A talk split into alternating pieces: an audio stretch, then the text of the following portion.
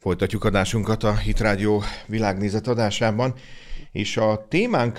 amivel foglalkozni fogunk, ahogy az előzetes beharangozóban is említettük, itt a rádió különböző műsorsávjain, különböző műsorvezetők, szerkesztők által a migrációs kérdés, migrációs kvóta kérdés felfeldolgozódik. Mi sem tettünk ezt másképp Tóth szerkesztővel, és úgy döntöttünk, hogy egy kicsit utána megyünk ennek a kvóta sztorinak, kvóta történelemnek, és megnézzük egyáltalán az európai migrációs válságot, amit ha akarunk, akkor 2015 tájékára be tudunk datálni, hogy hogy is alakult ez, miért kellett, hogy kialakuljon ez, kik, ez, kik azok a számok, vagy pontosabban mik, nem megszemélyesítve, de mik azok a számok, amik most jellemzőek az Európai Unión belül ebben a nagyjából 7 év távlatában. Változnak-e ezek a számok, tehát vannak-e esetleg csökkenő, vagy még durvább növekvő tendenciák, és ebben pedig segítségül hívtuk Párduc Árpádot, a Migráció Kutató Intézet kutatóját. Jó napot kívánok, üdvözlők itt a Hit Rádió vonalában. Jó napot kívánok, üdvözlöm a hallgatókat! Nos, tehát ugye migrációs válságról beszélünk, a válság szót én nem kívánnám degradálni, hisz nyilván ez nem véletlenül keresztelődött el erre, de ezzel együtt valahol bejött ez a kvóta kifejezés is, és ez a kvóta kérdés nyilván valamilyen fajta szabályozó szám akar lenni, aminek az a szerepe, hogy valami fajta egyelő teherviselés, vagy éppen nem egyelő. Erre is kíváncsi lennék. Mi az ön meglátása erről a kvóta történelemről, kvóta számokról? Igen, magának a kötelező elosztási kvótáknak az elképzelése az a, az ön által is említett 2015-ös migrációs válság során jelent meg először, hogy tehermentesítsék az elsősorban frontországnak tekintett Görögországot és Olaszországot, ahova a legtöbb migráns érkezett. Már azonnal ugye a különböző tengeri és szárazföldi útvonalakon, és igazából ez az elképzelés magában foglalta volna azt, hogy a lakosság szám arányosan az Európai Unió többi tagállama igazából egy adott számú az érkezőkhöz viszonyítva egy adott számú migráns befogadna minden évben, ám ez a tervezet a tagállamoknak az ellenkezésén elbukott, és igazából erre történtek többször próbálkozások, hogy ezt felmelegítsék, újra, a, újra elfogadhatóvá tegyék ezt a elképzelést. A 2020-ban elfogadott migrációs paktum is rögzíti, hogy ez egy lehetséges elosztási mód lenne, illetve egy lehetséges mód arra, hogy támogassák a különböző migrációs frontországnak migrációs frontországokat, ám a tagállamok ellenkezése, illetve a koronavírus járvány miatt ez nem került elfogadásra ekkor sem, ám most jelenleg azt láthatjuk, hogy a, újra az itt a mostan elfogadott migrációs paktumban már mindenképpen ezzel számolnak, de az mindenképpen egy pozitív, mindenképpen pozitívunként említhetjük azt is, hogy már lehetőség van pénzbeli kiváltásra is, illetve lehetőség van arra, hogy különböző kapacitásbővítő, kapacitásnövelő megegyezések alapján ezektől eltekintsünk. Hm. Uh, mind a két könnyítés, tehát a pénzbeli kiváltás is egy érdekes aspektusa lehet azért ennek a migráns kvótának.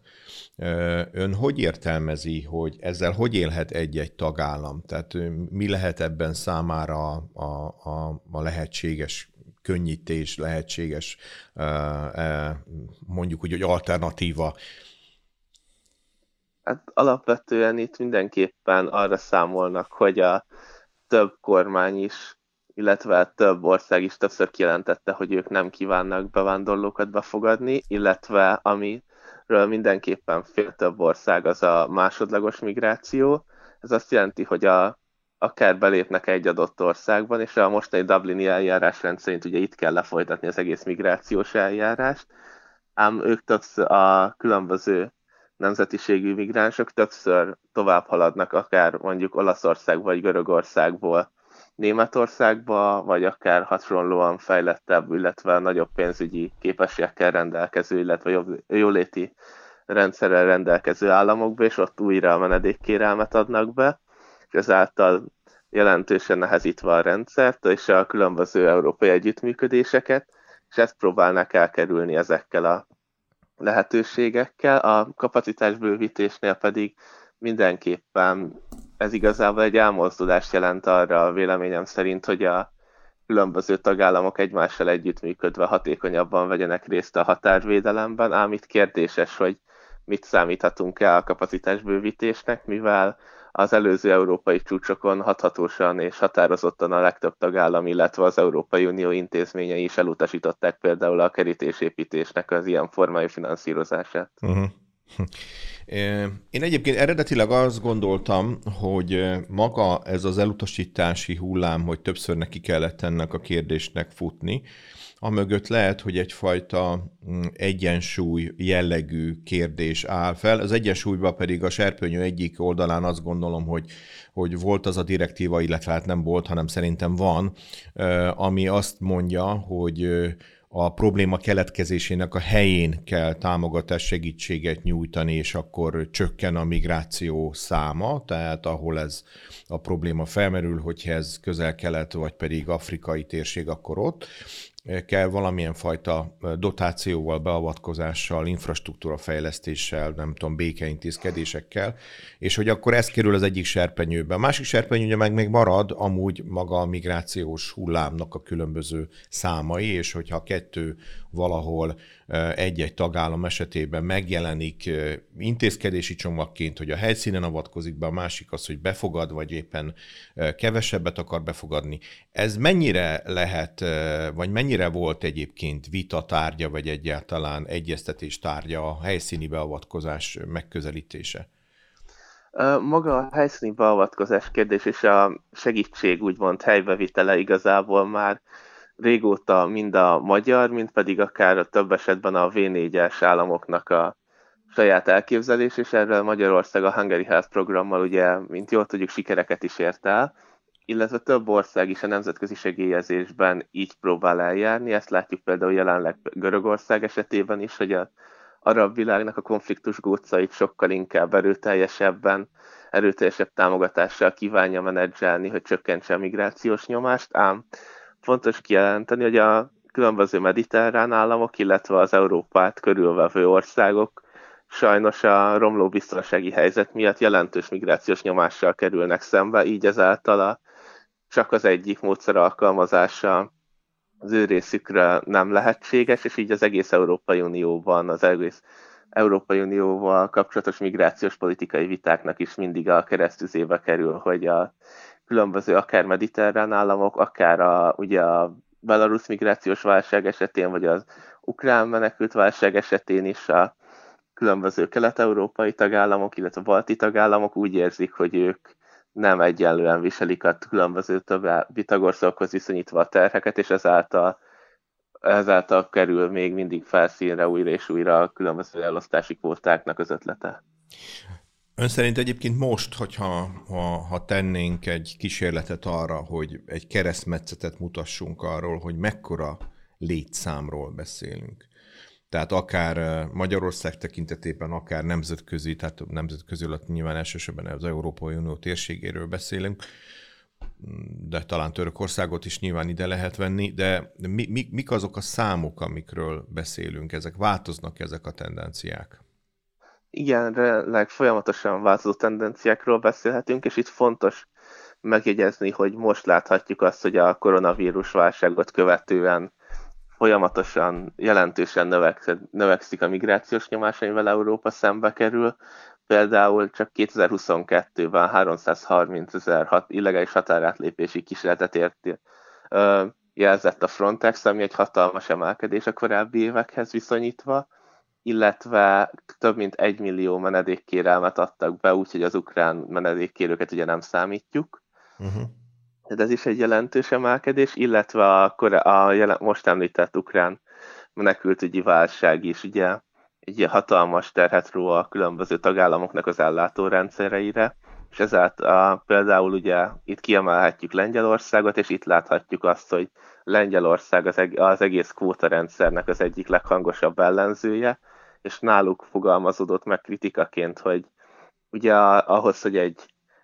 irreguláris migránst kigyel kiváltsanak, tehát hogy a, ne kelljen befogadni az adott országnak, ez 20 ezer eurót kéne ezért fizetnie, ugye például Lengyelországnak, ám a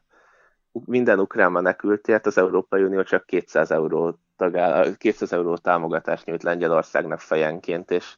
ők erre az ellentmondásra kívánják felhívni a figyelmet. Hmm. Ez, ez, ez így tényleg különösen érdekessé teszi a, a kérdést. Alapvetően a, a, az Európai Unión belül a, azok a nyugati országok, vagy északnyugatiak, akik a bevándorlási hullám kezelésében mondhatni, hogy elég erősen megengedő jellegű politikát, vagy legalábbis a médián keresztül ezt a megengedő politika jött át 2015 óta. Ott esetleg változtak-e azok a fajta intézkedés csomagok, amik a bevándorlás kezeléssel kapcsolatosak a kezdeti intézkedésekhez, vagy a kezdeti befogadó szellemiséghez képest? És ez Igen. megjelenik el számokban? Alapvetően ugye minden nyugat-európai ország szempontjából is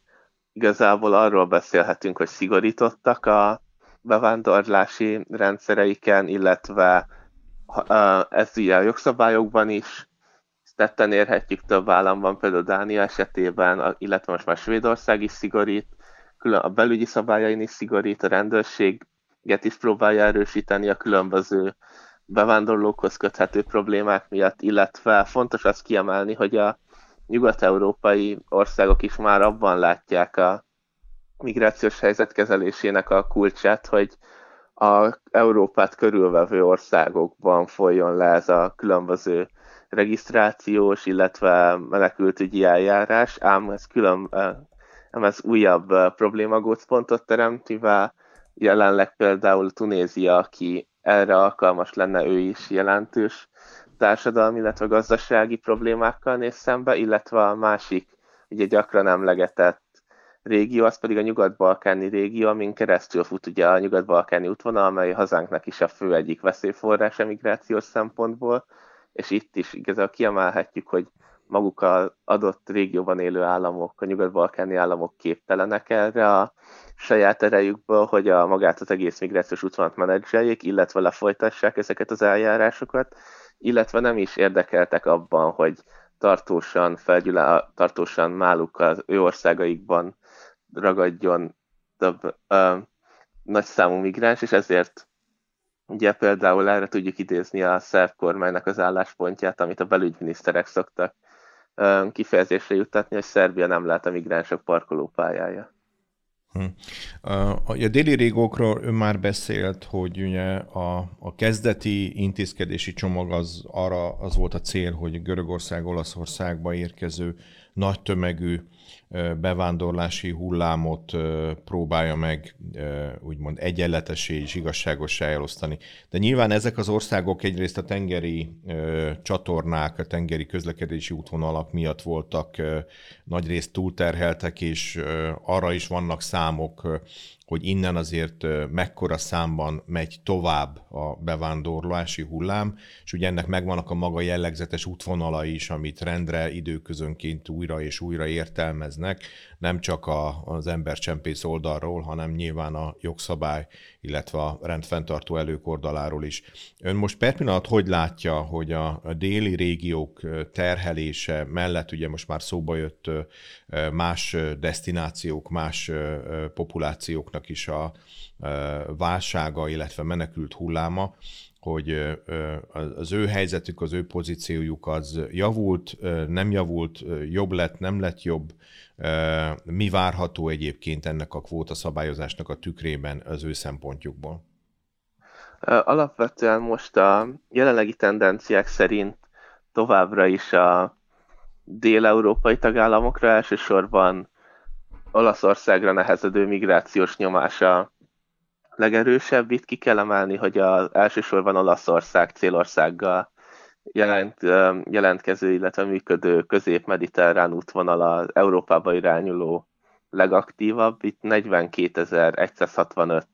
illegális határátlépést regisztrált január és február között a Frontex, és ezt követően kell megemlíteni ugye a Magyarországhoz is szervesen kapcsolódó nyugat-balkáni útvonalat, és itt ugye aki ez nagyon erős terhet ró Magyarországra és a közép-európai államokra, ám ugye fontos kijelenteni, hogy itt az igazi végpontja az itt tartózkodó migránsoknak az általában ugye Németország lenne, vagy Franciaország, és ezért igazából minden, ország, minden állam érdekelt abban, hogy a különböző migrációs migrációs útvonalakat kezeljék, illetve a, az Európai Unió külső határait megerősítsék.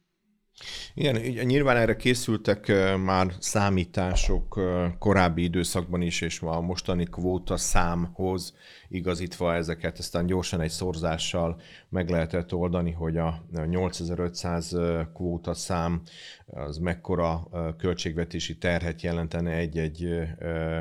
időszakban Magyarországra. Tehát itt most, hogyha költségvetési időszakról beszélünk, akkor nyilván éves szinten egyszerűbb erről beszélni. Erre nem is térnék ki szerintem, mert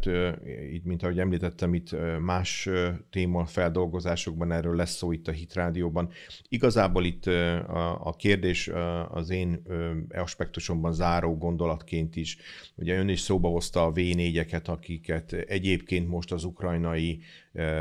menekült hullám is ilyen értelemben kell, hogy érdekelje, és foglalkoznak is ezzel, és szerintem azt nyugodtan ki is jelenthetjük, hogy a háborús viszonyok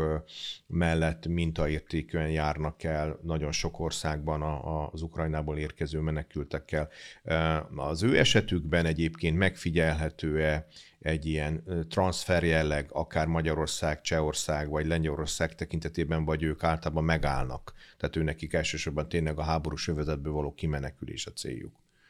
Alapvetően igazából itt arról beszélhetünk, hogy legtöbbször az elsődleges cél, ahogyan is említette, a háborús övezetből való kikerülés, illetve ezután, jön ezután beszéltünk arról, hogy ugye felveszik a kapcsolatot a különböző országokban működő diaszpórákkal, illetve olyan országokban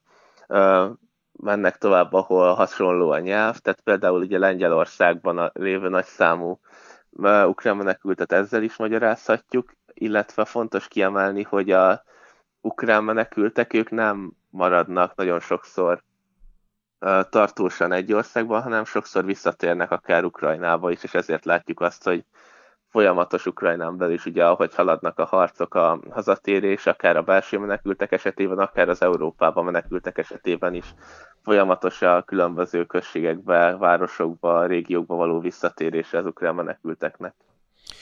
Hát azt gondolom, hogy ez a kérdés ez még, még fog alakulni, mondhatni, hogy ez egy totál organikus kérdés, mint ahogy az egész menekült hullám az főleg ha figyelembe vesszük a háború elhúzódásának a hatásait is. Párduc, Tamá, ah, bocsánat, Párduc Árpádnak, a Migránc Kutatóintézet kutatójának köszönöm, hogy rendelkezésünkre állt, és folytatjuk ezt a beszélgetést. Köszönöm szépen a lehetőséget.